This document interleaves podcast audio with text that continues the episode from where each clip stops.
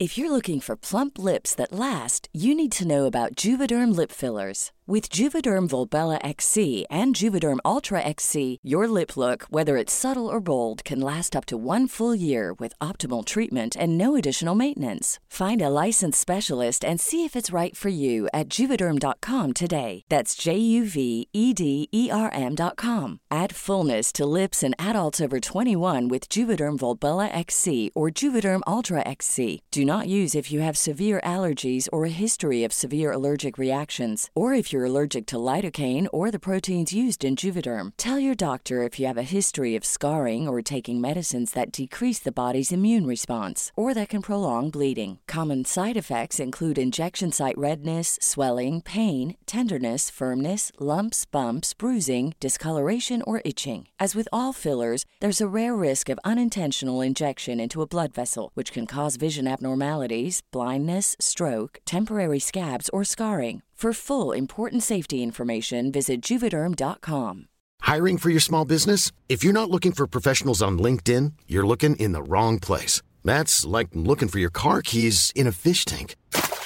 LinkedIn helps you hire professionals you can't find anywhere else, even those who aren't actively searching for a new job but might be open to the perfect role. In a given month, over 70% of LinkedIn users don't even visit other leading job sites. So start looking in the right place. With LinkedIn, you can hire professionals like a professional. Post your free job on linkedin.com slash people today. There's never been a faster or easier way to start your weight loss journey than with PlushCare.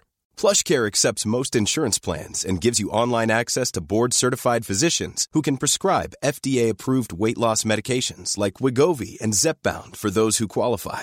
Take charge of your health and speak with a board-certified physician about a weight loss plan that's right for you. Get started today at plushcare.com slash weight loss. That's plushcare.com slash weight loss. plushcare.com slash weight loss.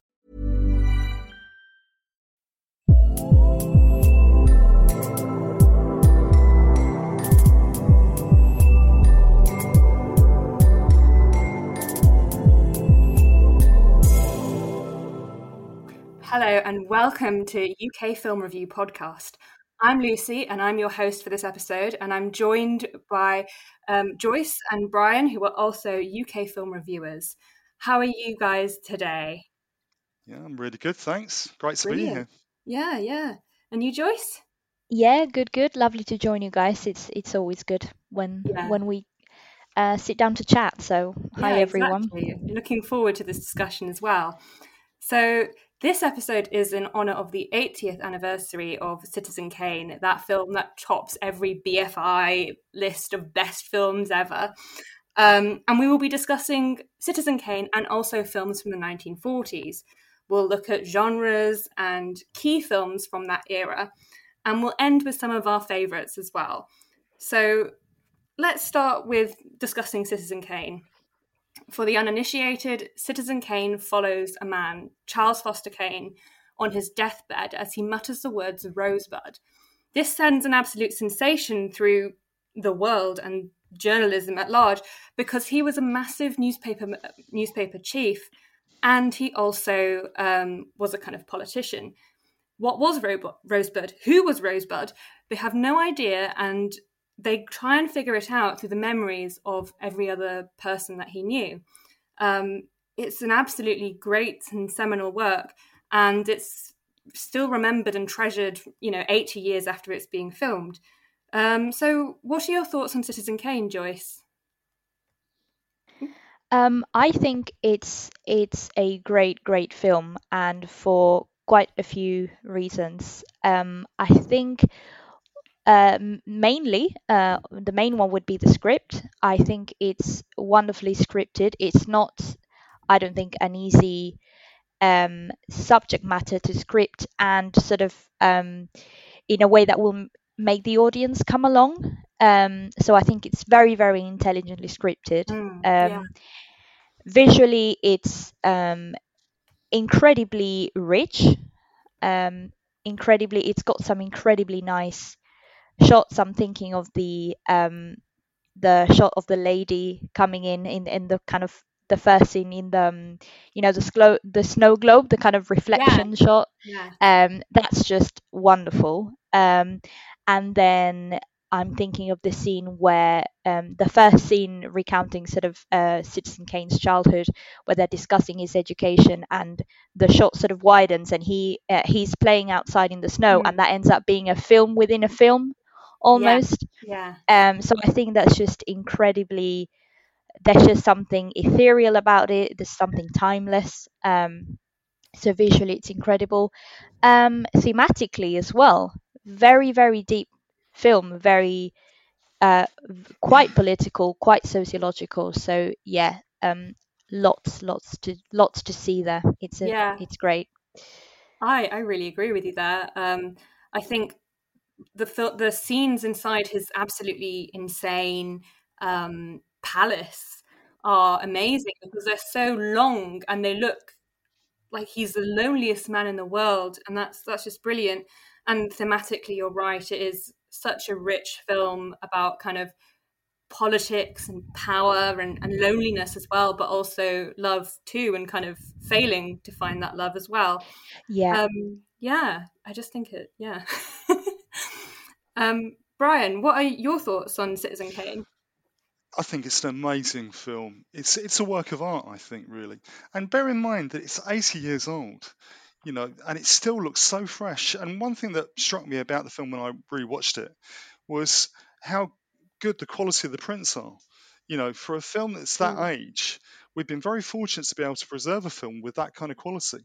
You compare it to some other films from, from the same same period, you'll get a lot of hiss and a lot of playback and the fuzzy pictures, but it's crystal clear. It makes it look even, even fresher than it already is. I think what what uh, fascinates me about Orson Welles and Citizen Kane and the machinations that went on off off screen as well as on Mm. made it um, a much more powerful portrayal because I, I think um, Orson Welles' experiences in the politics of Hollywood fed into this character that he played on screen, and it ticks all the boxes. It's beautifully acted, visually it's stunning. The way he, he uses light and shade to frame every single shot is incredible. Yes. And Mm. also, though, the, the character of Charlie Kane himself, I think it is in some ways a prophecy of the characters that we came to appreciate in real life. Here we've got um, a powerful, egotistical character who can manipulate public opinion, influence politicians because of his control of the press. And that is a bit like Rupert Murdoch, Yeah, yeah, Robert Maxwell. So there's something quite prophetic about that type of character because it's somebody we actually came to know for real. It's an exaggeration, but we know that you can make a point by exaggerating, and that's what Orson Welles did. Uh, but wasn't Orson Welles amazing in the role though? Incredible voice. I wish I sounded like him. yes. yes, exactly. An amazing voice, and also let's not forget jo- uh, Joseph Cotten as well in a supporting role as his friend and confidant Mm. who was also very effect- effective in when they were flashing back and forwards. And Joseph Cotten's character was in the nursing home, wearing dark glasses initially. That had great kind of atmosphere, and it crackled with tension when he said, "Oh, he said Charlie Kane." I was his only friend, he didn't have any friends at all. Maybe we weren't friends at all. And it's it's him sort of kind of pinning down the character more precisely because they, they tell it in flashback. And I sometimes struggle with flashbacks because you're never quite sure where you are, but you're never Yeah. uncertain Yes, in this film. yeah. But the- Sometimes when they flash back and forth, jarring. yeah, but you know exactly where you are. You kind of know. You know, you know where you are because it's so well shot. Mm. Yeah, I'll, and so that's um yeah, and that's a good point because it's that goes into this um you know it's about how well scripted it is, but I guess shout out to the editing as well, right? In that Yeah. film is yeah I think very rarely do you, do you get films that that are almost perfect. I mean, I don't think there's any anything is perfect, but you you can get 90 percent of the way there. And this film really ticks all the boxes. They get it all just right. It's spot on. But is that more about um, Orson Welles finally getting his own way? Because there was always a power struggle between Orson Welles and Hollywood generally. He always struggled to get films made. And I think that's symptomatic of the struggle that he had. But for once, they allowed him to do what he wanted to do. And that was the result you got. And they were just scared of him. They were scared of Orson Welles. They were scared of, of his talent and his ability and his presence. And Yeah. I, th- I think, as I say, the exciting, uh, the real excitement, it was also off screen as well. It's that great dynamic between facts and fiction. Hmm. Yeah. I'm Great. really sorry. Um, Yeah, no, that's okay. I was just gonna say, um, that's a really good point, Brian. I think, and I would also mention his his sort of um Orson Welles' sort of drive and intelligence because it's not, Mm. it's definitely not a commercial film that Hollywood would have loved. You know, as we were saying, it's very political, very witty, very kind of um incisive. So yeah, it, I, I think you're right there, Joyce. I I think in 1942 it would have been seen as quite dangerous in a way, mhm, yeah. quite mhm, divisive, because anyone watching it at the time could have pointed to any number of public figures that he was having a dig at in, in some shape or form. So it's kind of threatening the status quo in, in so many ways. But isn't that what filmmaking's all about? It's about Yeah, pushing boundaries. exactly. I Just think about- so. playing on that edge of Yeah, am I going to offend people who are backing this film as well? yeah. Um, I was really fascinated by your point that you brought up about him really fighting with Hollywood. And I haven't read a lot about Ors- Orson Welles. So I'm just wondering if you could maybe kind of expand on that more or, or talk about a particular event or. Well, I Yeah. think, yeah, I think the, the source of, the source of um, his troubles with the Hollywood bigwigs were, was financing and budgets. You know, he, if you, I'm not sure whether you're aware, but he, he he made one of his first big splashes with a radio broadcast of War of the Worlds, Yeah, oh, yeah, and it, yeah. and it and it was so influential and it's so realistic that legend has it that people took their own lives because they thought they were being invaded by Oh my gosh, yes. creatures from outer space. So I think they they true. feared they feared the power that he had, the control he had. He had Mm. this tremendous demeanor, and it is whether it's jealousy, fear, suspicion, the fact that he was asking too much, he wanted too much control. And really, if you look at the 1940s in general, as as wonderful a time it was for filmmaking, the studios had control. They were in charge. Yes, definitely They hired- studio system as well. Yeah, they hired and fired, and they didn't like someone like Orson Welles, who again Mm. were, seems to be years ahead of his time. But it, it would always come back to money and control, power. Money is power. It's the old cliche, isn't it? And that was, I think, central to, to the, the struggles he had with the Hollywood bigwigs. But it, it's not something that you could imagine would have been done, because the, the you know the likes of you know uh, Sam Goldwyn and David Selznick and all these influential figures in Hollywood at the time would have said, right, we're in charge. You do do what we tell you to do. But he turned it around, and they said, well, you're just an actor. Uh, No, I'm not just an actor. I'm an artist. I'm a writer. I'm a director, and I'm an actor. And that scared the living daylights out of them, I think, at the time. He had a background in theatre, didn't he, as well? He did, yeah. Uh, but it doesn't show though. I think because if you look at the um, the presence that he, that he projects on screen, can't you tell that he's learnt his trade on on Mm. stage? Yes. And not all actors do that necessarily, but you could tell that where his training's come from, how Mhm. he learnt to project, and how he he, le- he learnt to impose himself. And I, But I he's think never again, it's, uh, overtly. Sorry. after what- you. Sorry, go on. um, he's never overtly theatrical, is he? He's not. You don't think, No. oh, he's just been on stage and now he's No, he's not particularly learnt the transition well. Um, it- Charles very Kane feels like a real person. Yeah, exactly. Yeah, very very naturalistic. very naturalistic. Um, you know, one, the key to to acting really is to make the character you're playing believable. Mhm. Can you make people believe in this character? Does this if they're fictitious, would you believe this character is real? And you would with Citizen Kane. You you think I recognise parts of him, and you think he seems real. There is a natural element there, and he's not overdoing it. He's not overacting. He's just projecting. And I think there's a difference, and that's what he does very Mm. well Mhm. in Citizen Kane. I think there's such a great thing about Citizen Kane in, you know, Charles Kane himself.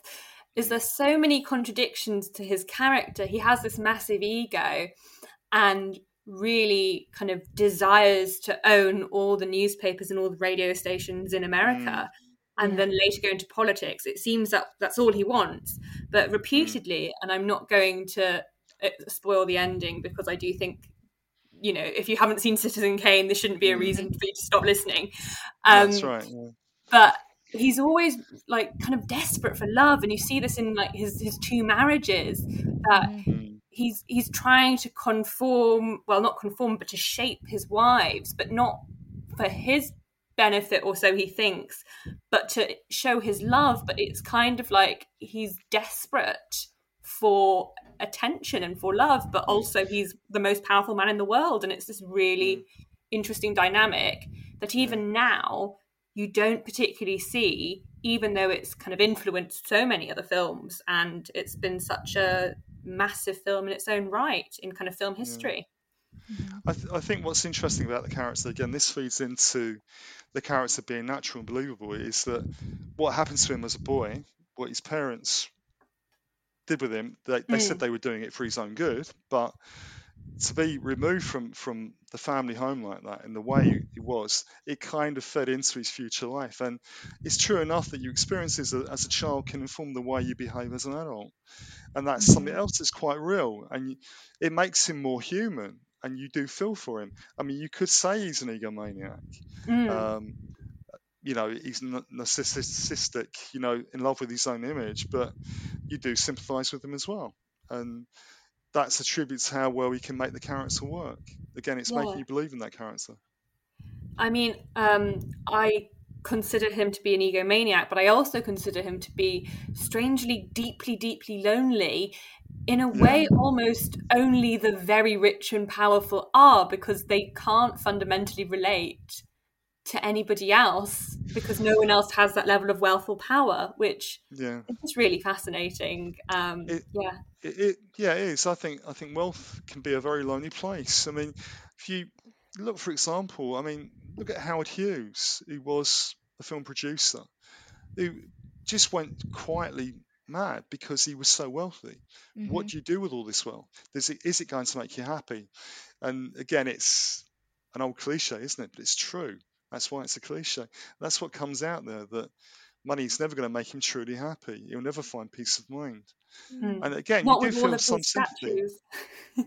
Well, yeah, yeah. Um, but you know, it's an amazing film, and I, I think really Orson Welles should should have built on that a lot more. You know, he he tended to sort of dip in and out of Hollywood after that because of that Yeah. because of that issue that he had with with the money. You know, the the people that held the purse strings in Hollywood. I think there's a very interesting bit in the film, and this might be to do with Welles' own experience, where um, Charlie Kane he gets told, you know, you never invest, you just buy, and you buy and you buy and you buy. And I think, um, you know, it's the kind of money focus there, but also I feel I, I- I feel like it relates to what you guys were saying about loneliness. You know, when there's when there's no limit to what you can get or do or ask for, it's sort of like being in the open ocean. You know, you, you don't know where to Mm. you don't know Mm. where to go you don't know what's there what isn't there um, and i think it's significant it's it's really really fitting and I, I i've only kind of made the connection as we've been speaking because the film begins with a quote from um, samuel taylor coleridge's poem kubla khan and that poem's about um, what's real and what isn't real and your own perception of what you're able to build and how that can how that usually turns on you Yeah. um, or at least doesn't give you um, all of what you thought it would give you, or, or even at all, uh, really. And Yeah. um, yeah, th- that poem was uh, sort of written under the influence, you know, Yeah. it's Coleridge's It's it's a mad days, but Yeah. but still, I think um, again, brilliant writing to be thinking of that and just throw it in there. Um. It, uh, that's quite right. I agree. It's a very intelligent film, but I, I can remember watching the film when I was relatively young. I might have watched it when I was maybe 12 or 13 Mm. and appreciated it in a different way then. But it's the sort of film you only really appreciate when you get older. I Mhm. think when you become an adult, then you see, you recognise the themes that are at play there. You recognise the complexities of Kane as a character, and you you you you draw those conclusions a lot more readily as an adult. And I think it's that kind of film. You appreciate it when you gain some maturity yourself. mhm. Uh, I think it's that kind of film as well. It's it's pretty much a film for grown-ups. I think. Not that it's particularly explicit or violent, but it's it's a film that makes you think. It's a film that that that wants you to understand the, the depth of this character more. And you can't do that when you're younger. You do no, it when you you're older. can't. Yeah. th- there's a lot that won't get through to you, isn't, isn't Yeah, that's there? right. Yeah, Yeah. absolutely. Yeah. And you are right. Some of the best films age, age like fine wine or something. They just get so much better Yeah. they when you return to them at an older date, when you're kind of a bit older and you're like, wow, this Yeah. has completely changed my perception of how I saw this film. Mhm. Yeah. Um, Absolutely. and actually, I only saw Citizen Kane this week. no, Yeah. really. Yes, um, and I do think in part because I had been very intimidated by it being a very good film, and I knew because I think it is either number one or number two on the BFI film list of kind of best Wow. films, and it's it's either top film or second only to Vertigo by um, Alfred Hitchcock, and I had been very intimidated that I wouldn't like it. Do you, do you know what I think it is sometimes, uh, Lucy? Is that I think for a, when a film that's that's heralded i- in such a way that this is the greatest film ever made, you've got to watch it. Hmm. Does it not put you off in some ways? Where every, something's been hyped up so much, you think, oh no no no, Oh, no, greatly, I'm not- greatly. I'm not going to say that. I'm not going to say that. No, no, no. It can't be that good. And I think really when when you you feel something's hyped up so much Yeah, it that almost drives you away. yeah, it Yeah. drives you away for a while. But when you finally sit down and see it, you think, oh yeah, they were right. yeah, they were right. those to people at. BFI, they got it. Yeah, I know. So um, yeah, I see that totally. yeah, so I I've been kind of understand that. not particularly put off, but I need to watch. Thinking I need to watch it when I'm in a really kind of good mood to get really deep into film. Um, Mm. I was scared of not liking it because I can watch a lot of rubbishy 40s melodramas and it won't have that kind of critical presence behind it. So if I do or don't like it, it really is my own opinion that I'm affecting or whatever.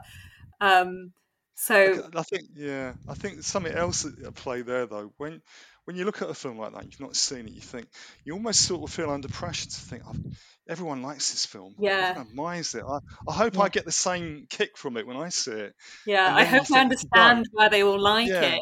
Yeah, and you think if I don't, oh no, what am I missing somewhere? Yeah. It's it's that kind of thing, isn't it?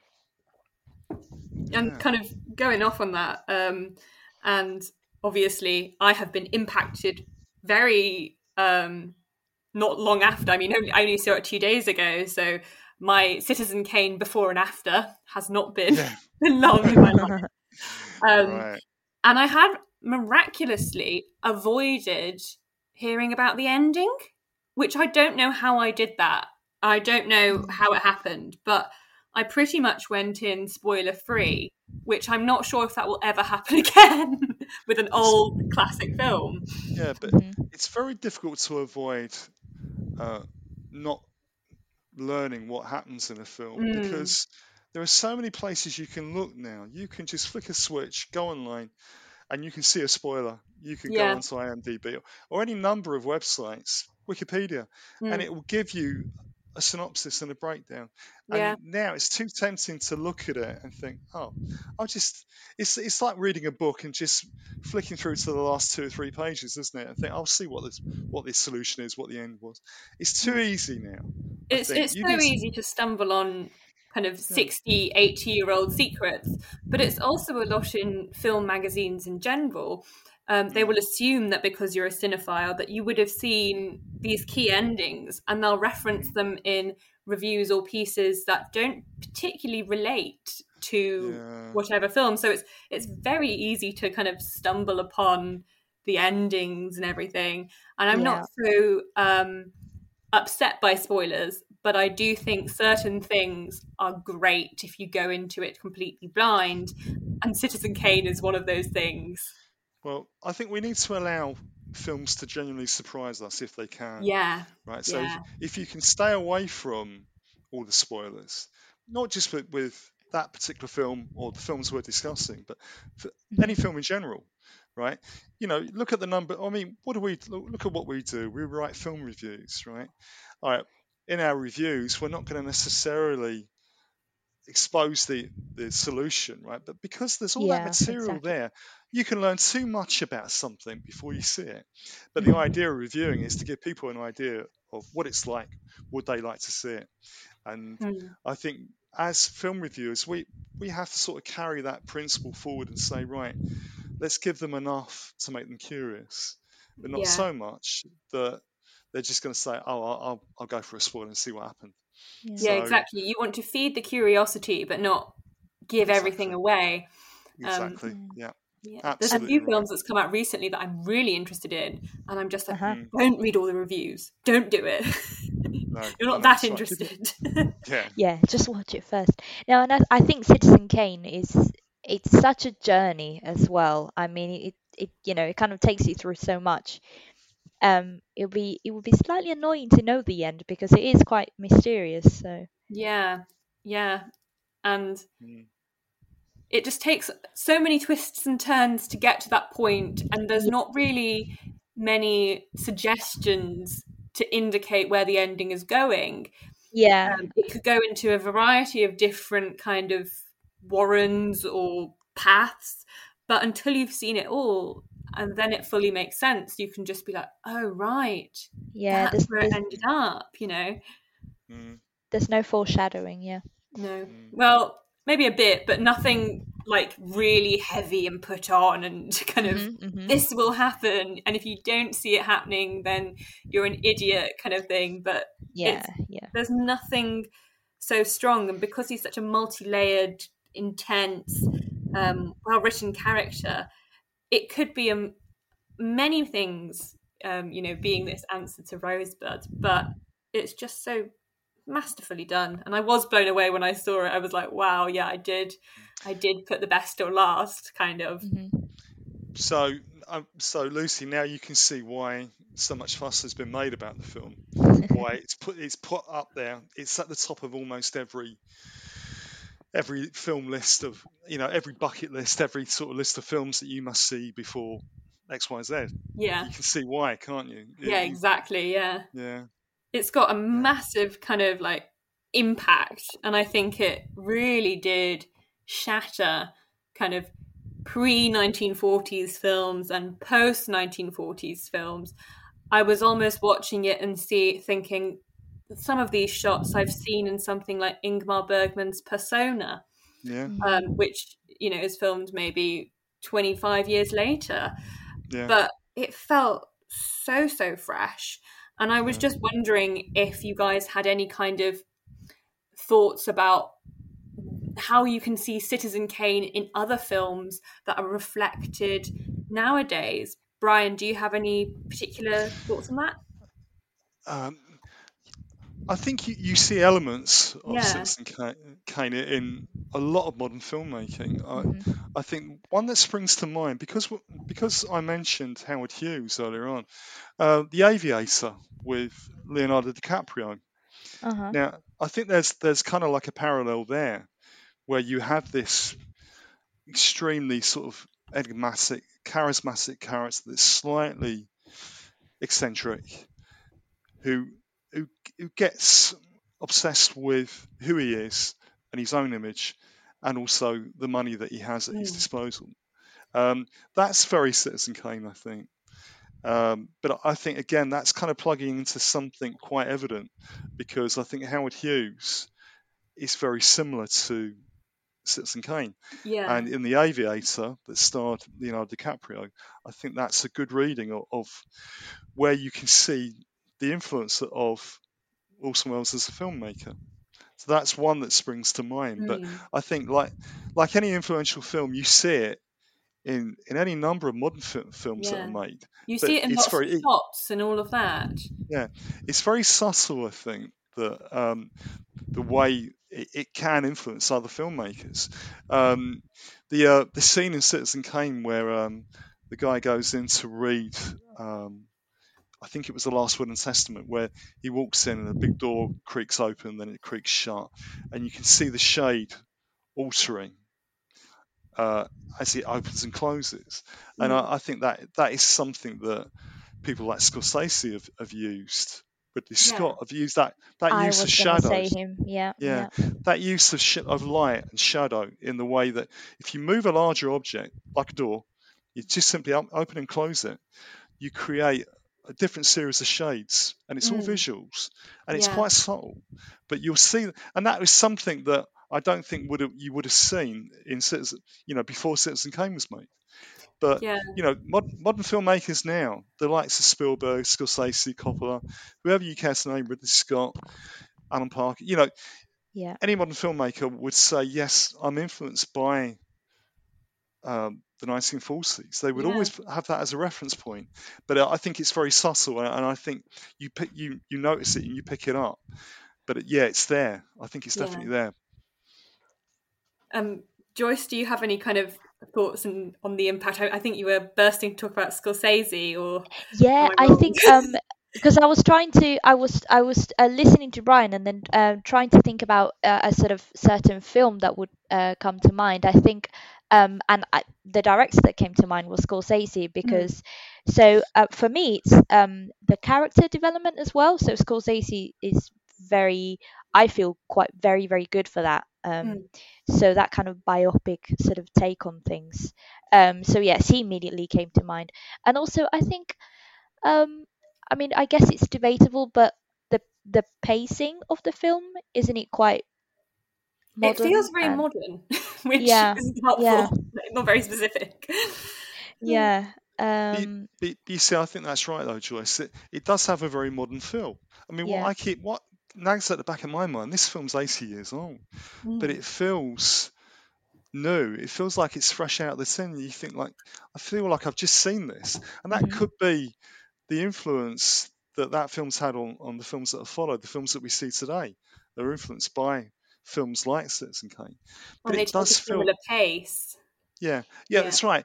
And also, I think that it doesn't date because it's it starts with with Charlie Kane when he was.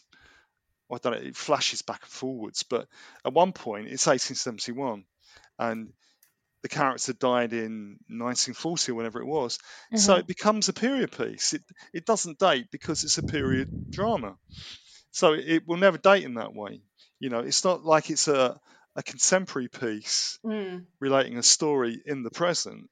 It's not like that because it starts back in the 1870s when uh, when he was a, a, a boy, when he was 10 years old. So Mhm.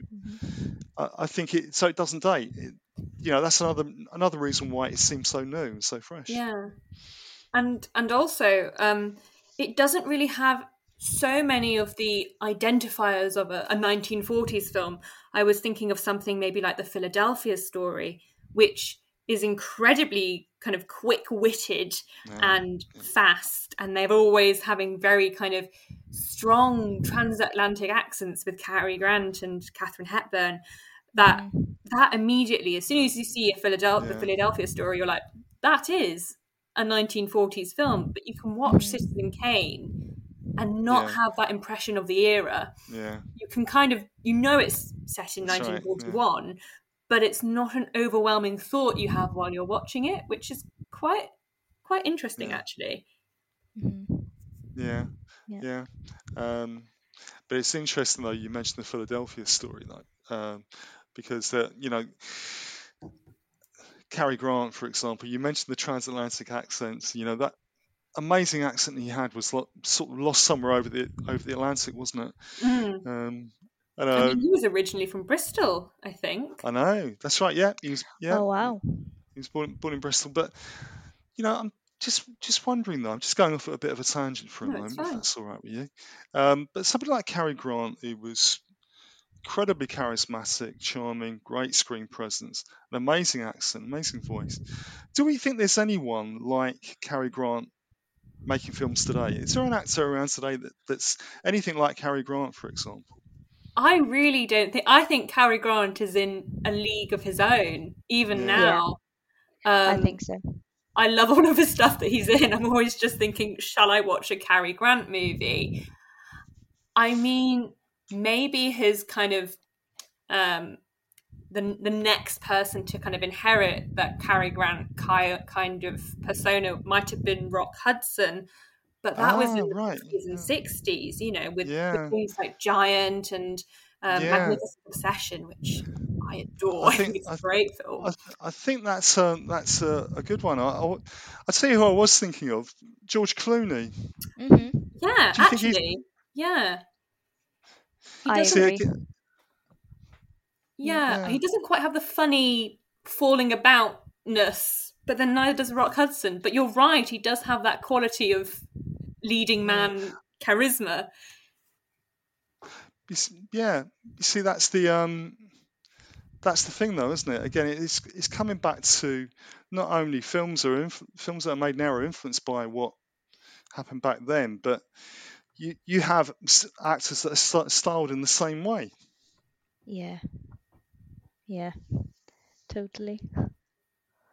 The hair. the hair. yes, the hair. definitely. Yeah. So, if we're kind of thinking about the 1940s, and we've talked a lot about Citizen Kane and how kind of great and um, kind of absolutely like a divisive bomb within the 1940s as a before and after in kind of film history.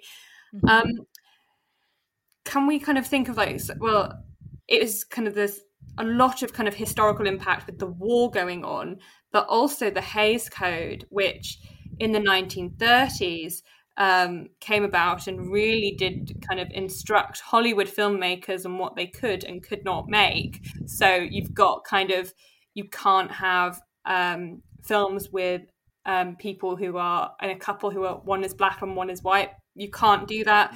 You can't have um, religious men or religious kind of vicars um, shown in a bad light. And it's absolutely ingenious the ways that people kind of try to overcome the Hays Code and try to kind of um, manage it and everything.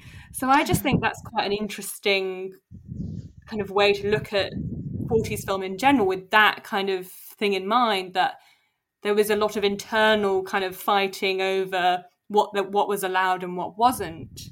hmm Yeah, I think yeah, I think it's a very good point. The Hays Code was was very um, was very stringent and was very dictatorial in many ways. Uh, but I Mm. think it's interesting the way directors and screenwriters found a way around it. Um, I mean, we touched on film noir earlier on. Um, the Big Sleep with Humphrey Bogart and Lauren Bacall. Um, they they they kind of champion the film for so many on so many levels. One, it's a great film to start with. You know, uh, it's directed by Howard Hawks, based on a novel by um, Raymond Chandler, and you've got Bacall and Bogart. What more could you ask for, really? Mm. But there was lots of they glory in the innu- innuendo between Bacall and Bogart, right? Yeah. Which which kind of skipped around, that kind of edged around the Hays Code, because there was lots. There was, there was to the, by today's standards, it was very very tame, right? Mm. But there was dialogue between the two characters, between Bacall and Bogart, talking about horses in a race, using lots of analogies that could have a sexual connotation, right? Now we wouldn't take any notice of it, but I think they cleverly got around it because if you if you would put it in front of an audience that was grown up enough and intelligent enough to realize what they were talking about, Mhm. and I watched The Big Sleep again the other day because it's one of my one of my favorite 40s films, but there are some really funny Mm. cheeky lines in the big sleep that you might not notice if you if you see it the first time you won't you won't notice it but there are lines funny lines that Bogart was delivering and he understood the comic timing in that line and it was funny because it was saucy and it was cheeky and it was it was kind of it was kind of um, clawing away at the Hays Code Mm. He's saying we're going to have a go back. We're going to be a bit naughty here. And there was a, a, one particular line that just absolutely cracked me up, and I never realised it until I saw it again the other day. But um, uh, Carmen Sternwood, the, the sister of Vivian, who's played by Lauren Bacall, um, is a very flirtatious character, and she crops up in conversation where Humphrey Bogart was playing Marlowe, and he, he said, "Oh, I know who you're talking about. She was the one who tried to sit in my lap when I was standing up." And the way he delivered it, I, th- I thought it's brilliant. I'd never noticed it before. But Bogart understood it could be a funny line if you delivered it right. Yeah. And th- that was just one of the ways where they kind of they chipped away at the Hays Code, and that if you look for it, it's there. Mm. Uh-huh. But it but I- it was a it was a big um, sorry it Don't was a big it was a big sort of um, restriction though on filmmakers at the time. I do think it's fascinating, and maybe this is partly why I love 40s films so much as well, is that it's that delicate balance between script writing and not having your film made. And one of my favorite um 40s directors and 30s directors actually he's he was directing throughout is Ernst Lubitsch because he had something called the Lubitsch touch which was kind of the nickname that everybody gave his films because he could get away with so much sexual innuendo within his romantic comedies um, because it would just be so delicately done that it would pass under the noses of the censors. Um, Yeah. And to be honest, his films are still very funny today, but I really do enjoy watching films and thinking, okay, so they had this massive restriction put on them, but they can still make comments about, you know, sexuality, about kind of even, you know, religion and aspects which were really quite heavily restricted by the Hays Code, which I do think is, is very kind of intriguing and, and interesting. Um, we touched on film noir with the big sleep and everything, and um, I suppose Brian, it is one of your favourite genres. But Joyce, do you have any um, kind of experience watching film noir, or are you familiar with forties film noir? Um, I wouldn't say I'm an expert on it, no. So I'll I'll I'll let you guys take the lead for this one. That- so that's so our absolutely audience fine. isn't isn't you know Yeah. um, Well, um, sold anything that's not quite right. but, but do you have any kind of um, like assumptions about it? Because I think even if you haven't seen a film noir, you think, oh, the lighting, the femme fatale, and and things like that. Yeah, I mean, I think the kind of uh, yeah, the the light and shadow uh, um, kind of uh, what would you call it? Cinemat- Style, cinematography, standard style? cinema, yeah, Yeah. cinematography. Um, th- i- you know, in the technical way. Um, I, I think yeah, I think visually it's a genre that visually it it stands out. I think. Um, I mean, correct me if I'm wrong, but it's very good at communicating visually um, as opposed to being too script heavy. I mean, I, correct I me if would agree wrong, with you. It's quite Yeah. kind of moody, and there's lots of smoke in the air, and yeah, yeah, it's it's it's sensual without being kind of banned by the Hays Code. Mhm, But mhm. um, no, you're you're right there. Even with just kind of like assumptions, probably based on kind of neo noir and and noir now, because I would assume many listeners haven't seen a 40s noir. Um, but the motifs kind of remain throughout and are visible even in films today. yeah. Um, so yeah, but Brian, you're obviously a big fan of film noir. So oh kind of- yeah. what do you think of the genre? What kind of like what do you think re- it really boils down to?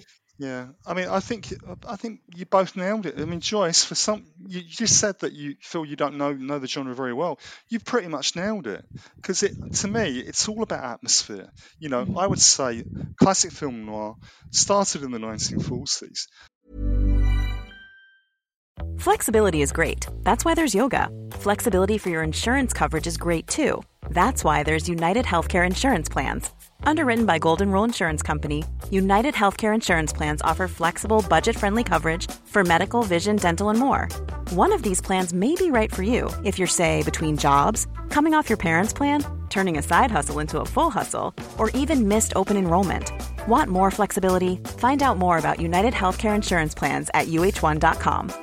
Want to get a chiseled look in the jawline? Sculpt and shape your jawline with added volume from Juvederm Volux XC. Juvederm Volux XC is an injectable gel specifically designed to be robust enough to improve moderate to severe loss of jawline definition. And it is the first and only hyaluronic acid filler approved for the jawline. Add volume to your jawline for a chiseled look with Juvederm Volux XC. For important safety information and to find a licensed specialist, visit juvederm.com. That's J U V E D E R M.com. Not for people with severe allergic reactions, allergies to lidocaine, or the proteins used in Juvederm. Common side effects include injection site redness, swelling, pain, tenderness, firmness, lumps, bumps, bruising, discoloration, or itching. There's a risk of unintentional injection into a blood vessel, which can cause vision abnormalities, blindness, stroke, temporary scabs, or scarring. Talk to a licensed specialist to find out if it's right for you. Visit Juvederm.com. That's J U V E D E R M.com. Very dark, introspective, downbeat films. Mm. They usually feature a detective as the main protagonist or the hero, but very stylish, edgy thrillers. But they have a strange convention, and this is where where you kind of nailed it with the lighting and the atmosphere and the sound. You know, they it was always raining, wasn't it? If you look, look at a, a classic Love film noir film, it was raining. Everything happened at night. Yes. nothing nothing seems to happen during the day. It is a ever bit odd. day over here? Yeah. Yeah. You, see, you see things by doing that though. You kind of draw on the dra- natural drama of extreme weather, bad weather, thunder and lightning and rain, the darkness, you know, street lights, the, the way you can make light and shade. Again, it's light and shade is so much a feature of 1940s films, but particularly film noir. Mm. And Yeah. I think it it did lead to a, a very distinctive style. But I, I think for me, we we kind of know what classic film noir is. We think of The Big Sleep, we think of The Maltese Falcon, um, Double Indemnity with Barbara Stanwyck and uh, Fred MacMurray. Yeah, they're all obviously classic film noir movies. But yeah. it's strange, really, as time's rolled on, the definition of film noir stretched so far to mean any kind of film that's a thriller. But I think it's much more subtle than that. You know, this term neo film noir is is a really sort of fluid concept, right? Mm. Be, only because they're trading on the classic features of film noir, but they will talk about uh, Pulp Fiction, Reservoir Dogs as being film noir. really? Well, Wow. so- well, some of the- you look you look it up on, online. I was Yeah. looking earlier on. You look it up online and you look for neo film noir or films inspired by film noir, yeah. and they will often list films that you think, "Ah, really? I didn't think that was yeah, film noir." I think Pulp Um, Fiction is the least inspired by film noir. Yeah. You know, it's not an Um, obvious relation. But you see, but you see, really now, if you look at something like uh, L.A. Confidential, uh, one of my favourite films of recent years, that is plugging into film noir in a Mm. big way. yeah, there I see it, I get it, but I think it's it's become too much of a fluid concept, and it, and it doesn't pin it down enough. And I Hmm. always come back to films in the 1940s as a Yeah. good example of what film noir is. I think film noir think- is such an. Sorry, um, go ahead. No, that's a- yeah, no, no, go ahead, go ahead.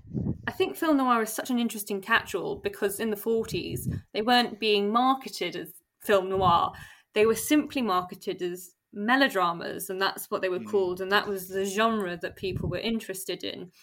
And then in the 70s, some kind of French scholars, I believe, or either film writers, decided to kind of package it up as, Yeah, as film noir, right. Mm. you know, something new. So Yeah.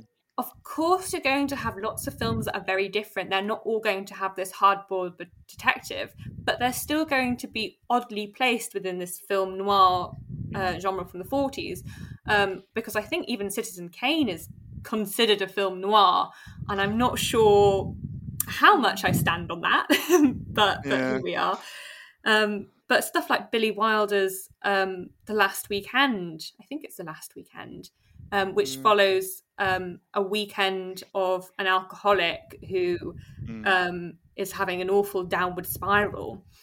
I think that is even considered a film noir, where I would kind of more lean towards maybe maybe Double Indemnity and those ones which are very much centered around um, murder, a crime, and then a femme fatale who persuades or um, helps out the detective or the hapless man for her own gain while it's raining and there's kind of characters who have very kind of dubious um, kind of good or bad, bad mor- morality lines. Yeah, that's maybe what I would associate more with a film noir, but you do get very kind of other inter- interpretations of the genre, which I find really, really interesting. I think there's a word that's coming to mind as we're sort of talking about this, or, or concept rather, and that's kind of the sublime, um, because that's what joins everything that we've been kind of talking. You know, we say Tarantino film noir, what? Mm-hmm. But I think because he talks about power a lot, and and and that which you can't really control, um, and you know the kind of the external situation almost well not almost but usually overpowering you you know i mean the weather as we said you know the weather overpower overpowers you in the sense that you you can't change it. Um we were saying you know it's always night. The time of day is sublime overpowering you know. Um so that is it it's it's a loose connection but it is Mm. a connection i suppose I think- it's and it reminds me of the yeah. romantic movement as well a little bit just you know the the wide artistic Mm. movement. So Of just Yeah. nature and humans being so small, and then you've just got nature completely en- en- encompassing you. I'm just kind of thinking of that very famous German painting yes by oh, what he's Fr- Friedrich something, and I Yeah, studied yeah. German at undergrad. Um, no i know who you mean he, Yeah. he's he's standing on the cliff right standing on the cliff, looking Yeah. at the water coming down, and it's very small man in a big world kind of thing. And I do think noir continues that um, kind of vibe or that theme. Yeah. And definitely, if you look at Tarantino that way, you are right. It does have that feeling of little men who can who are controlled in the wider society and don't Uh-huh. really have their own personal choice, especially in kind of earlier Tarantino, like Reservoir Dogs, for example. They're all kind Yeah. of controlled by something else or society or mob rule rather than their own personal decisions. And so, yeah, I would say that connects 40 to 40s noir perfectly. Yeah. I think also what you got there though is that you've got characters that are trying to get one over on the system, getting one over on those that try to control our lives and say, right, yeah we're going to go our own way, we're going to do our own thing. Um, I mean, for example, uh, Philip Marlowe, uh, the character played by Humphrey Bogart in The Big Sleep, was pretty much his own man who wanted to go his own way, who Mhm. didn't, he railed against authority and made his point in his own way. He did what he had to do. And I think you do have characters like that in film noir that are going to make their point, do what they have to do, uh, and suffer the consequences Mm. occasionally as well. Um, but I, I think the point you made earlier on, though, is a really interesting one about at the time they didn't realize they were making film noir because that was a term that a collected term that came afterwards. But Mm. that's what makes filmmaking in the 1940s so cool because they didn't know they were making classics at the time. No, they had no idea. But I No, think we no have no idea. idea now as well. Well, yeah, but you see, that's the thing, though. I mean, uh, a director like Michael Curtiz, who directed Casablanca, which is you could you could sort of categorize this film noir because it's Bogart again, hmm. Ingrid Bergman. It seems to fit that mold, although strictly speaking, it might not be. But Michael Curtiz was a jobbing director. Yeah. He was being given projects to say, right, make this film, and you think, Yeah. my God, he's made a film like Casablanca, and it, it's almost like they're making classics without even realizing what they're doing. Yeah. And I love that kind of that instinctive, innovative approach to filmmaking and say, right, we're gonna we want to make money, but we want to leave something that's going to last. And one thing that really strikes me about 40s movies is that these films are over 80 years old, some of them. You look at the films that are being made today, I don't feel there are any really great films, or very few great films being made. There are good films being made. Mm. But will the films being made today, will they be talked about in 80 years' time? Yeah. Will they have that sticking power where Yeah, exactly. everybody will know what Citizen Kane is? What Yeah. will they know in 80 years from this decade? yeah. I mean, I think you can count them with, with one hand, really, um, or may, maybe with both. Might get to ten, but yeah, Maybe. yeah. So there are very, very good films out there. When, Yeah. Let's not lie.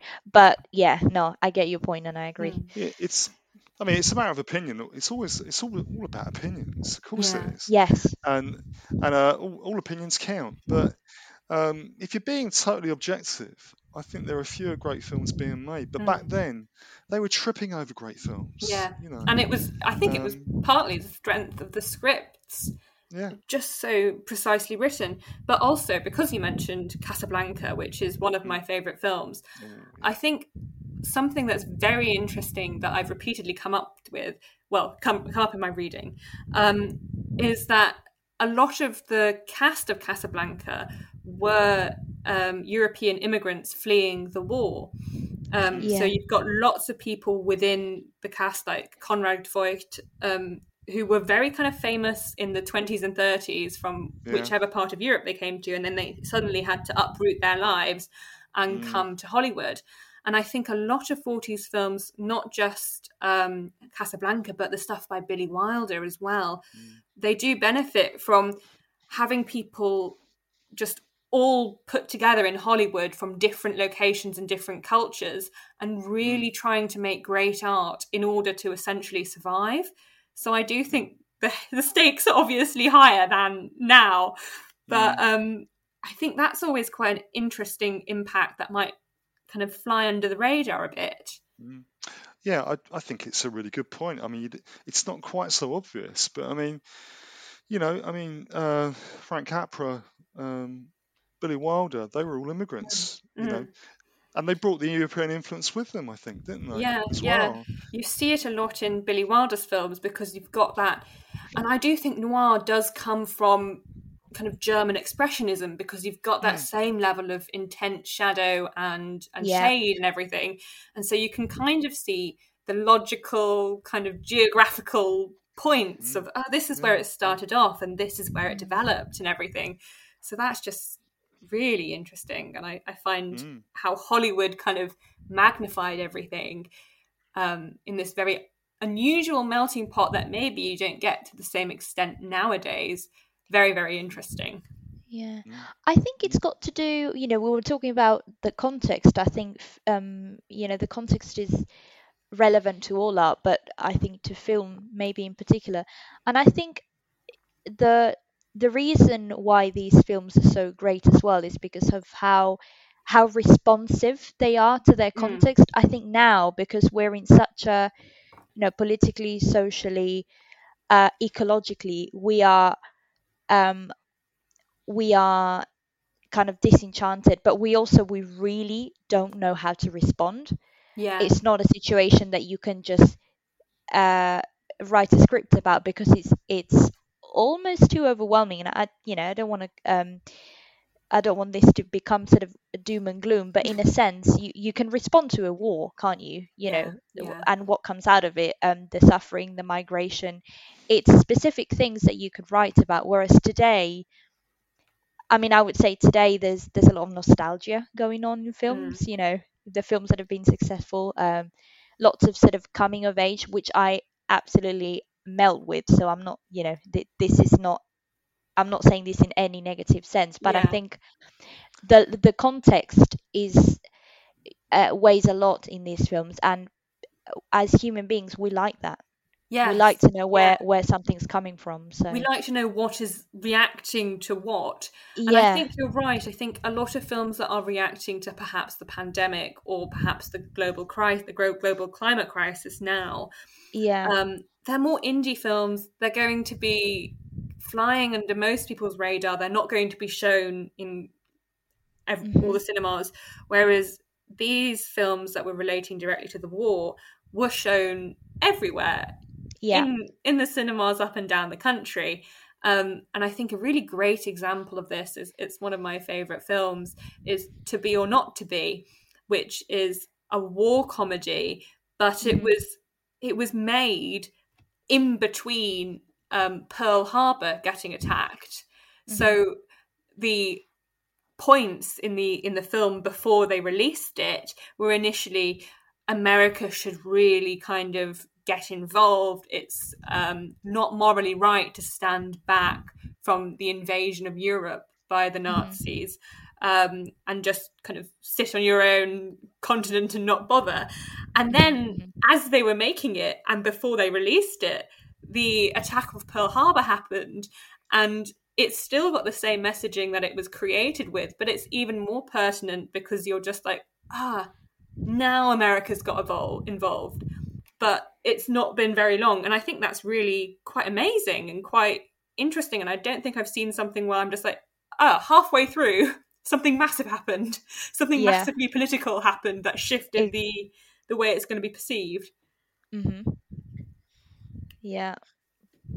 Yeah, But- I, th- I think. yeah. Yeah. Sorry, I, Don't. I think you realise how powerful films can be, though. You know that a film can be a snapshot of what's happening in society at any given point in time, and it's it is like a mirror. Uh, but films made during the war years were particularly powerful, Mm. and and it was a morale booster. But as you say, something like To Be or Not to Be kind of landed at a, a, a- crucial time Mm. um, which kind of made people see things in a different light. Um, particularly in America, where where there was um, a predominantly kind of isolationist view Yeah, that yeah. we shouldn't get involved, and then. As you say, Pearl Harbor happened, and everything changed. Yeah. And filmmaking became a major tool, a propaganda tool, which which is logical. You would use it that way. Mhm. Um, but I think some great films were made off the back of that. And yeah, to exactly. be or not to be was to be or not to be was one of them. Yeah. And while we're on the topic of war films, why don't we kind of imaginary fly over to the UK? Because during the 40s, there were some great kind of propaganda films, but also at the end of the decade, you've got kind of Pressburger and Powell, i.e., the, the Archers, as they were called in their films, making some great films like A Matter of Life and Death and The Red Shoes, which they have really, really remained iconic. So um, I was just wondering if we had any particular thoughts about how Britain and the British kind of 40s film industry differed from America. Um, Brian, do you have any thoughts? Well, I think the at the time, I mean, Hollywood was was everything, and to a certain extent, it is now. But back then, we often forget that there was a, a thriving British film industry. I mean, Rank made some wonderful films. Ealing Ealing Films started during during the war years.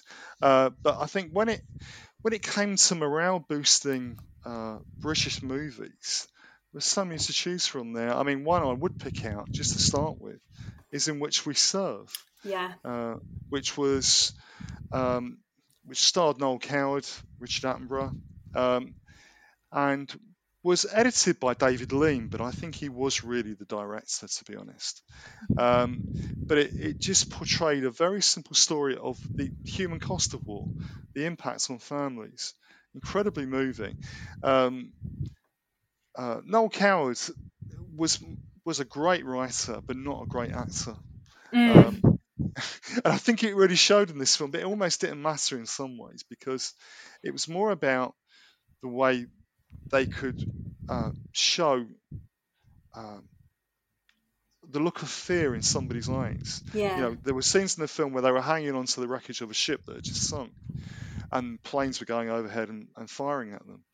And that genuine look of fear and concern are we going to survive this? It was quite graphic in some ways. Yeah, and there's Um, it's very reliant on flashback, but Yeah. you really do fear that they're not going to get back home because essentially what happens their um, ship gets bombed by Mm. in, in Greece or somewhere somewhere in Yeah. Grecian waters, and um, they all think that they're not going to get back, and it's all about it's full of propaganda, of course, but it's all very kind yeah, of we've got to hang on, we've got to do it for the boys, that kind of thing.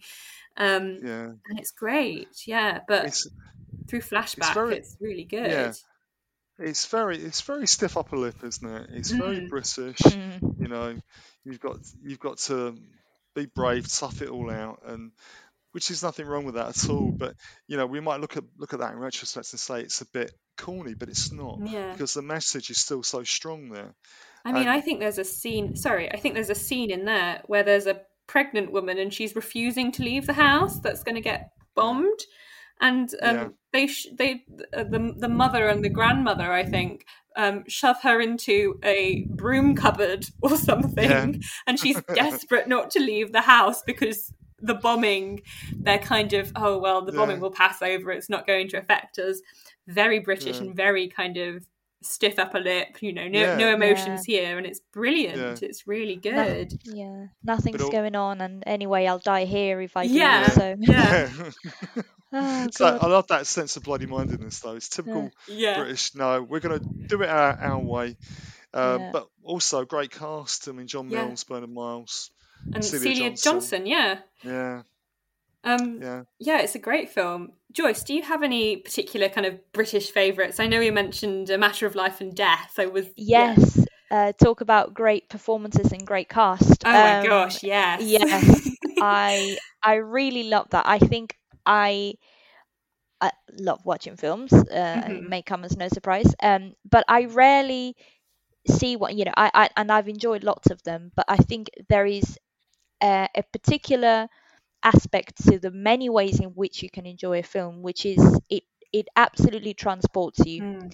Um, it's it's just you know it it's otherworldly. I think might be the word. Um, and you know this film it's it it's a war film, uh, but it shows you the it shows you a different side of war. It's it's Yeah. kind of um an aftermath and and not in an obvious way i, I don't want to spoil it in case anyone so it, it's quite hard to talk about it without spoiling it but um it's romantic it's Yeah. essentially a love story Yeah. uh wonderful settings i think um the performances are i mean just they're they're exquisite I mean, and on- David Niven is brilliant. Yes, and you know, Brilliant. Marius, he, he's incredible. Like his eyes are so expressive. yeah. Um, and you know, Marius Goring as the Frenchman. Oh my God, it's you know pure theatre. Mm. Um, and I think it's uh, is it Roger Livesey as Doctor Frank? Yeah, I think it is. Uh, yeah. Yeah. I mean, his yeah. voice. I just didn't want to stop listening to it for some reason. Um, it, it's just beautiful film. I loved Mm. it. I, I think A Matter of Life and Death is absolutely fabulous. Um, and it essentially, um, at the very beginning, a young airman played by David Niven is meant to die, but in but the angels lose his paperwork and don't take his soul to heaven. So then he falls in love with an American radio operator who was on the other end of the line when he was saying, "My plane's going down over the channel." Yeah. Um, and then the rest of the film is convincing heaven to let him stay. And it's just so brilliant. I think you can definitely see it in Pixar's latest Soul, which uh-huh. a matter of life and death, Soul. A matter of life and death is so much better. Show that one to your kids. Don't don't bother with Soul. I'm sorry. yeah, yeah. um, Yeah. Oh, but it's just so good. And also just this real blending of fantasy, the afterlife. Yeah, And- it's dreamy. It's so dreamy, especially with that choice to make the real world full in technicolor, which in the in the 40s, black and white was seen as realist. So it that's so fascinating that the real world is so bright and so colorful. You've got the beautiful reds of the flowers, and it's just such a deep and beautifully richly colored world. And then you go to heaven, and it's black and white and very stark with the staircase going up to heaven.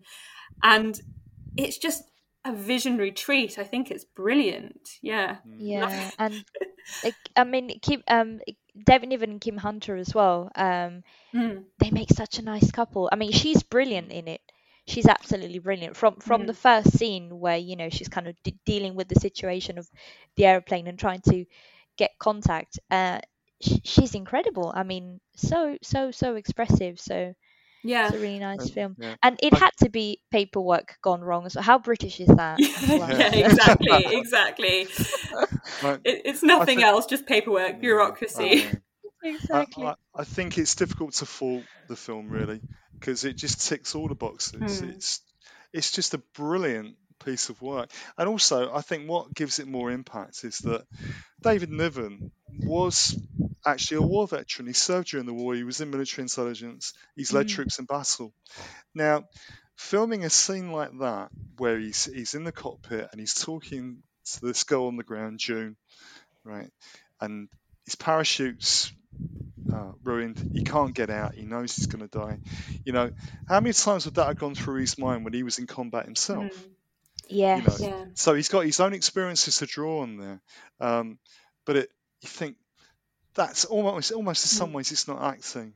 Again, it's back to a very naturalistic Yeah. portrayal of Yeah. what someone how someone would feel when they know they're going to die. Um, and it's beautiful. It is Mm. just a beautiful, almost poetic. It's, it's poetry on screen. I it really colouring is, is good. yeah.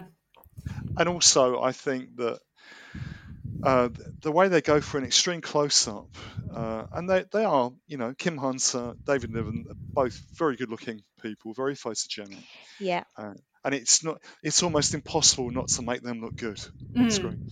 Um, but it, but it's a wonderful film, and it's moving and it's haunting. You just get a shiver when you watch it. Uh, Oh, I think it's it- absolutely fabulous. It's just Yeah. so And- good. and also again the, the timing of the film the, the release in 1946 when the war had just ended and people were feeling the cost of war having almost certainly would have lost some every family lost somebody during the war Mm. Mhm. and it must have touched an incredible it's like we were saying earlier on it must have touched an incredibly raw nerve uh, but aren't we glad that it's there because it Mm. is just a work of art Oh, it's it's- beautiful it's it's absolutely just breathtaking. Part just everything in that film is an excellent film choice. Yeah. Yeah. But then yeah. you watch something like The Red Shoes, um, and I don't know if you've seen The Red Shoes or not, which follows a ballerina. Um, it was made in 49, I think, 48. Um, and it's as she kind of rises the ranks and becomes the prima ballerina. And she just becomes obsessed with this idea of art and creating the perfect ballet and becoming the perfect dancer. But that's also by um, Powell and Pressburger and the Archers, which is their alternative name. Sometimes you'll find they're called um, Powell and Pressburger, and sometimes they want to call themselves Mm. the Archers. Um, Yeah. but It's such a good film, and I love the reliance on this fantasy world of like dream, and you see it in um, A Matter of Life and Death, and you see it in The Red Shoes as well. But that's Mhm. definitely It- such a great film too. Yeah, it is. It's wonderful. And that's with Moira Shearer, I Yeah. believe. yeah, Yeah, incredible film. But again, there's a, there's an emphasis on visu- visuals, isn't there? Hmm. Stunning visuals. That film must have been amazing to watch on a big screen as well. The Red Shoes. I would love to see either that or A Matter of Life and Death on a kind of big screen in the cinema, just because the Technicolor is so crisp, mm. and particularly in the Red Shoes, there's something like a half an hour, maybe 25 minute, half an hour dance scene, which is just a ballet. So you watch the mm. entire ballet within the film, Yeah. and it's so expressionist and so delightful and brightly coloured. And I watched it on a tiny laptop screen, and I just imagine if you watched it all in like just absolutely encompassed by the cinema in a cinema chair with it being pitch black and you just see the cinema screen i just imagine Yeah. that would be such an amazing experience and I think I would Imagine- love them to bring back 1940s films or 50s Yeah. films and just show The- them, you know, on an IMAX. Can you imagine it on an IMAX as That- well? Oh wow. that would be amazing. I would I would pay a lot of money. I'd be just just take I'm it. so- Yeah, I'm surprised it's not been done. I'm- Hmm. I mean, I'm sure somebody somewhere is look at, looking at the uh, ways of bringing bringing people back after uh, lockdown finishes. But um, incredible films. Well, if there's there any are- programmers listening, like film programmers, um, you'll Yeah. get me in by um, putting the red shoes on. That's that's how you'll do Yeah. it. They- They've they've they've been put on notice, haven't they, Lucy? yeah, yeah. Now it's up to them. They've got to sort it out for us, haven't they? exactly. They've got to Yeah, figure it out. yeah, definitely. What I'm also struck by is a lot in in British films that because there was men away from Britain while they were making a lot of films, there were lots of melodramas being made. And I found one the other day called um, Madonna and the Seven Moons, which is absolutely mad. It's just it's it's it's obviously a very kind of pulp fiction, and not pulp fiction as in the Tarantino film, but just kind of hot off the press romantic kind of not drivel per se. It's actually quite good, um, but it's just such a weird plot because um, you have a woman who has um, she's two different. She's got two different personalities essentially, and one of them is a meek um, well-behaved wife, and the other one is a um, a thief, a jewelry thief. Oh, yeah. And it's just so bizarre, but really, really entertaining. And that was basically they found their audience in all these women who didn't have much else to do apart from go to the factory and you know come home and everything It because their kids and their wife and their yeah. husbands were away and it's so just it struck yeah, struck a chord with them, didn't it? Yeah, Like, yeah. Really. Yeah. and it was what they wanted to see was just Yeah. mad melodramas and it's fabulous but it's also very weird and if you're not into melodramas it can be very dated because you're just thinking hmm why are they all running into each other precisely at the 90 minute mark why are they all why are they all in this one city um but it just came to my attention that there's just so many kind of hidden films that aren't famous now but they're still rather good if you find them and if you're kind of looking through kind of what's what's there and everything. Um have you guys found any kind of hidden films from the 40s that maybe no one's really talked about but then you've watched them and you've thought, you've thought actually why is nobody writing articles about this or Yeah. talking about this or anything I think I think there are a fair number of films that fall into that category, Mm. Lucy. I, particularly British films as well, because they, they do kind Yeah. of get lost a little bit. yeah And I think they rely on on TV, the small screen, to sort of give them a showcase. And one particular film that springs to mind, uh, Waterloo Road, uh, which was made just at the end of the war uh, with John Mills and Stewart Granger, uh, Alastair Sim, wonderful cast. And it's basically a soldier coming back from the war and suspecting that his wife has been seeing another man Mm. who happens to be the local spiv, the draft dodger played by Stewart Granger. Uh-huh. Um, nice setup, nice straightforward premise, right? And also portrays a real situation. You know, what did some people get up to when their men were away at war? Again, it's not moralizing, it's just putting forward a, a simple scenario that Hmm. may well have happened yeah where people are separated by the war. Um, very good film. Uh, well acted. Stewart Granger, it's great value as the spoof. Um, and John Mills, being John Mills, you know, Mm. he, he's just he was just very good value for for money in, in that way. Um, it's a film that works really well. Very gritty, yeah down to earth uh, for a film of that period, but doesn't really get much airplay. Doesn't really get seen very often. It was the type of film, you know, one of the reasons I love 1940s movies is that I was raised on those films. Hmm. You know, when I was a kid growing up, on a Sunday afternoon when the football finished, my dad would switch over to BBC Two or BBC One, Mhm. and there'd be a film on Hmm. like Waterloo Road, yeah and you don't see them quite as often. I don't think they get the same amount of airtime anymore, um, which is a real shame. Um, because I um, can, I'm I'm I'm studying my masters at the moment, so I can get hmm. access to this service called Bob, which is essentially a lot of recorded um, TV and film, whatever was on hmm. BBC, essentially for the past fifty years, whatever. And I uh-huh. noticed that you find a lot of 40s films from maybe 2000 and 2006 and Yeah. and and earlier but now you know 2019 people it's maybe not really the thing that's particularly on TV even though there will be lots of people who remember watching them either at the cinema when they first came on, out or like yourself and when they were on BBC Two Yeah. for the, the third or the fourth time, you know. So I just find it unusual that maybe there's less of them apart from, say, Casablanca and the kind of really kind of famous ones, maybe even like Sunset Yeah. Boulevard, which I think is from 50. But Yeah. it, it's a yeah, shame that they're think they- not so obviously shown. Actually, I've just I've just noticed whilst we were chatting, Waterloo Road is actually on YouTube. Oh, you can see it right. on YouTube. Ooh. See it on YouTube. Well, Okay, put that nice. onto my watch list and Yeah, w- put it Yeah. on your watch list. Have a look at it. Let me know what you think. Yeah, yeah, Um, it does sound kind of like a precursor to a British kitchen sink drama. Yeah, Kind I of- think it does. the Yeah, before um, Saturday night, Sunday morning, that kind of thing. yeah, yeah. Absolutely. I think you've you pretty much nailed it. Um, I'll, I'll go watch yeah, it. go, yeah, watch it. Tell me what you think about it. We can have another podcast on it, can't we? yeah, yeah. The, the, the, the, the return, and it's just The a watery return, yeah. road.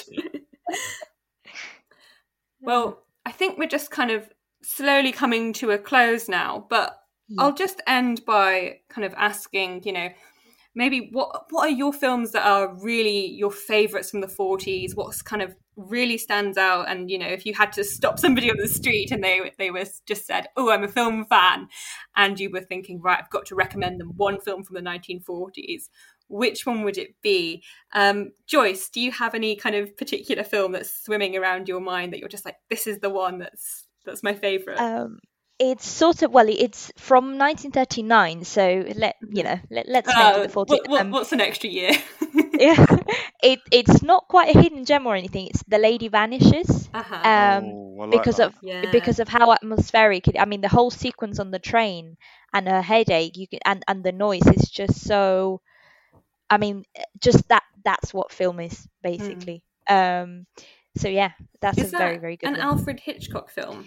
yeah yeah I think it's uh, the last one that he did in Britain before he became big in Hollywood or something Ah. so that's why it's um quite well known as well it's it's a great one I will definitely put that onto my to be watched list, which is Mm-hmm. growing extremely long and kind of It, it, never ending it's a, now. it is a really Joyce. I agree. It's a really good film, and it's it's a film made with a lot of humour as well. yes It's it's quite funny in places, and it really shows what a great. Se- I think it was Michael Redgrave and Ma- Margaret Lockwood in the hmm lead roles, uh, but a lot of humour there. Very very funny and very sort of bright and clever in the way it's played. So yeah, I totally agree with that one. That's a really good film. yeah Um, so Brian, do you have what is your kind of personal favorite, or Oh. like the one that you would just kind of Yeah. You know Wow. got to watch so, this so, yeah, there's so many. Um, I think it would have to be something from film noir, the classic Mm. film noir period, and I think I'd fall back on something with Bogart in. Yeah. I think I would Uh-huh. either go for the Maltese Falcon, um, directed by John Huston. Um, it's got Peter Lorre in as well. Peter Lorre is one of the greatest villains ever to have lived yeah. in the movies. He's got these these weird staring eyes and a very strange high pitched voice as well. yeah, and he always acts like he's being misunderstood and put upon, and he's not really. He's the mastermind kind of thing. Um, that's a fantastic film. Hmm. And also, again, um, you can tell I'm a Bogart fan, can't you? But um, the first Bogart and Bacall movie, To Have and To Have Not, which was based on the Dashiell Hammett story, uh, which is just unbelievable. And you can see the the, the sizzling on screen chemistry between Bogart and Bacall because their relationship was just starting as well, Wow. Yeah. for real. Mhm. Uh, another great film, but how can, how can you choose? It's so exactly difficult. there's so many that are just great but i think you've really like hit the nail on the head of if you want to you know start with some great 1940s noir follow your suggestions and i think Mm. those are some great ones but for my personal choice i'm going to kind of hop over to france and um, Mhm. my favorite is um, la belle et la bête which is beauty and the beast by I think it's Jean Cocteau. I'm not sure, but it's a kind of live action, and it's far better than the Disney version. I'm I'm sorry to any Disney purists who are listening, um, but it's I think it's 16th century Beauty and the Beast, and it's very kind of straightly told from the fairy tale. But it's so richly enchanting. So, of course, you've got Beauty who has to go and live in the beast's castle. But as she's walking through the hallways, the candlesticks are held up by real hands. And lots of bits in the castle are just people. So instead of just having enchanted candlesticks, it takes this really quite macabre and haunting film that also mm-hmm. just looks amazing, but it adds another layer of the classic Beauty and Beast, Beauty and the Beast kind of film. And I would say to anybody who's unsure with the 1940s and thinking, oh, this is far too old, this is far too um, bygone age. It's not what I'm interested in. I want fast paced. I want now. If you want magic and you want to be kind of transported, I would definitely say try Beauty and the Beast, but not the 1996 one or 1993. Yeah, well, Uh, well, love the story. I've not seen that version, but it sounds great. You've sold Mm. it to me, Lucy. It's very I think difficult to find. That's the only thing. I think BFI have a DVD, and I rented it when I saw it. Um, but it is magical. It is just it just takes your breath away, and you can't believe almost how beautiful it is, which sounds very trite, but it's such a beautiful, beautiful film, and quite different from the films that we've been discussing um, earlier on. So I thought we should I should bring kind of notice to it as well. Mm. great. Well, I think that might bring to the end our, our lovely podcast. I think I've had such a lovely time this um, evening recording this and kind of talking about 40s films as well. So um, I think maybe it's time to sign off and um, say goodbye for for now. Um, but thank you for listening, and I hope you enjoyed um, hearing all about these 1940s films. And maybe we've piqued your interest with films that you haven't heard about before, or maybe you're a massive 1940s fan. But anyway, thank you for listening to the UK Film Review podcast. You can follow us on Spotify, or you can, and you can also find us on the website ukfilmreview.co.uk. Um, thank you very much for listening, and um, goodbye. Bye. Bye. Bye. Bye.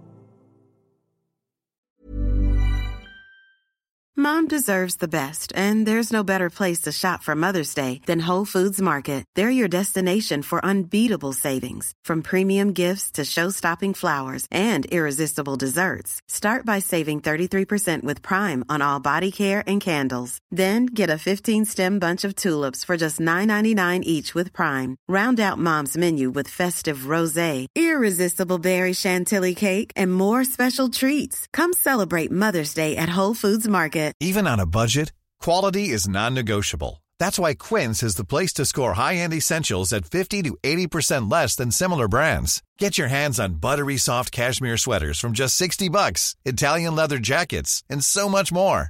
And the best part about Quince, they exclusively partner with factories committed to safe, ethical, and responsible manufacturing. Elevate your style without the elevated price tag with Quince. Go to quince.com slash upgrade for free shipping and 365-day returns. Want to get a chiseled look in the jawline? Sculpt and shape your jawline with added volume from Juvederm Volux XC. Juvederm Volux XC is an injectable gel specifically designed to be robust enough to improve moderate to severe loss of jawline definition. And it is the first and only hyaluronic acid filler approved for the jawline. Add volume to your jawline for a chiseled look with Juvederm Volux XC. For important safety information and to find a licensed specialist, visit juvederm.com.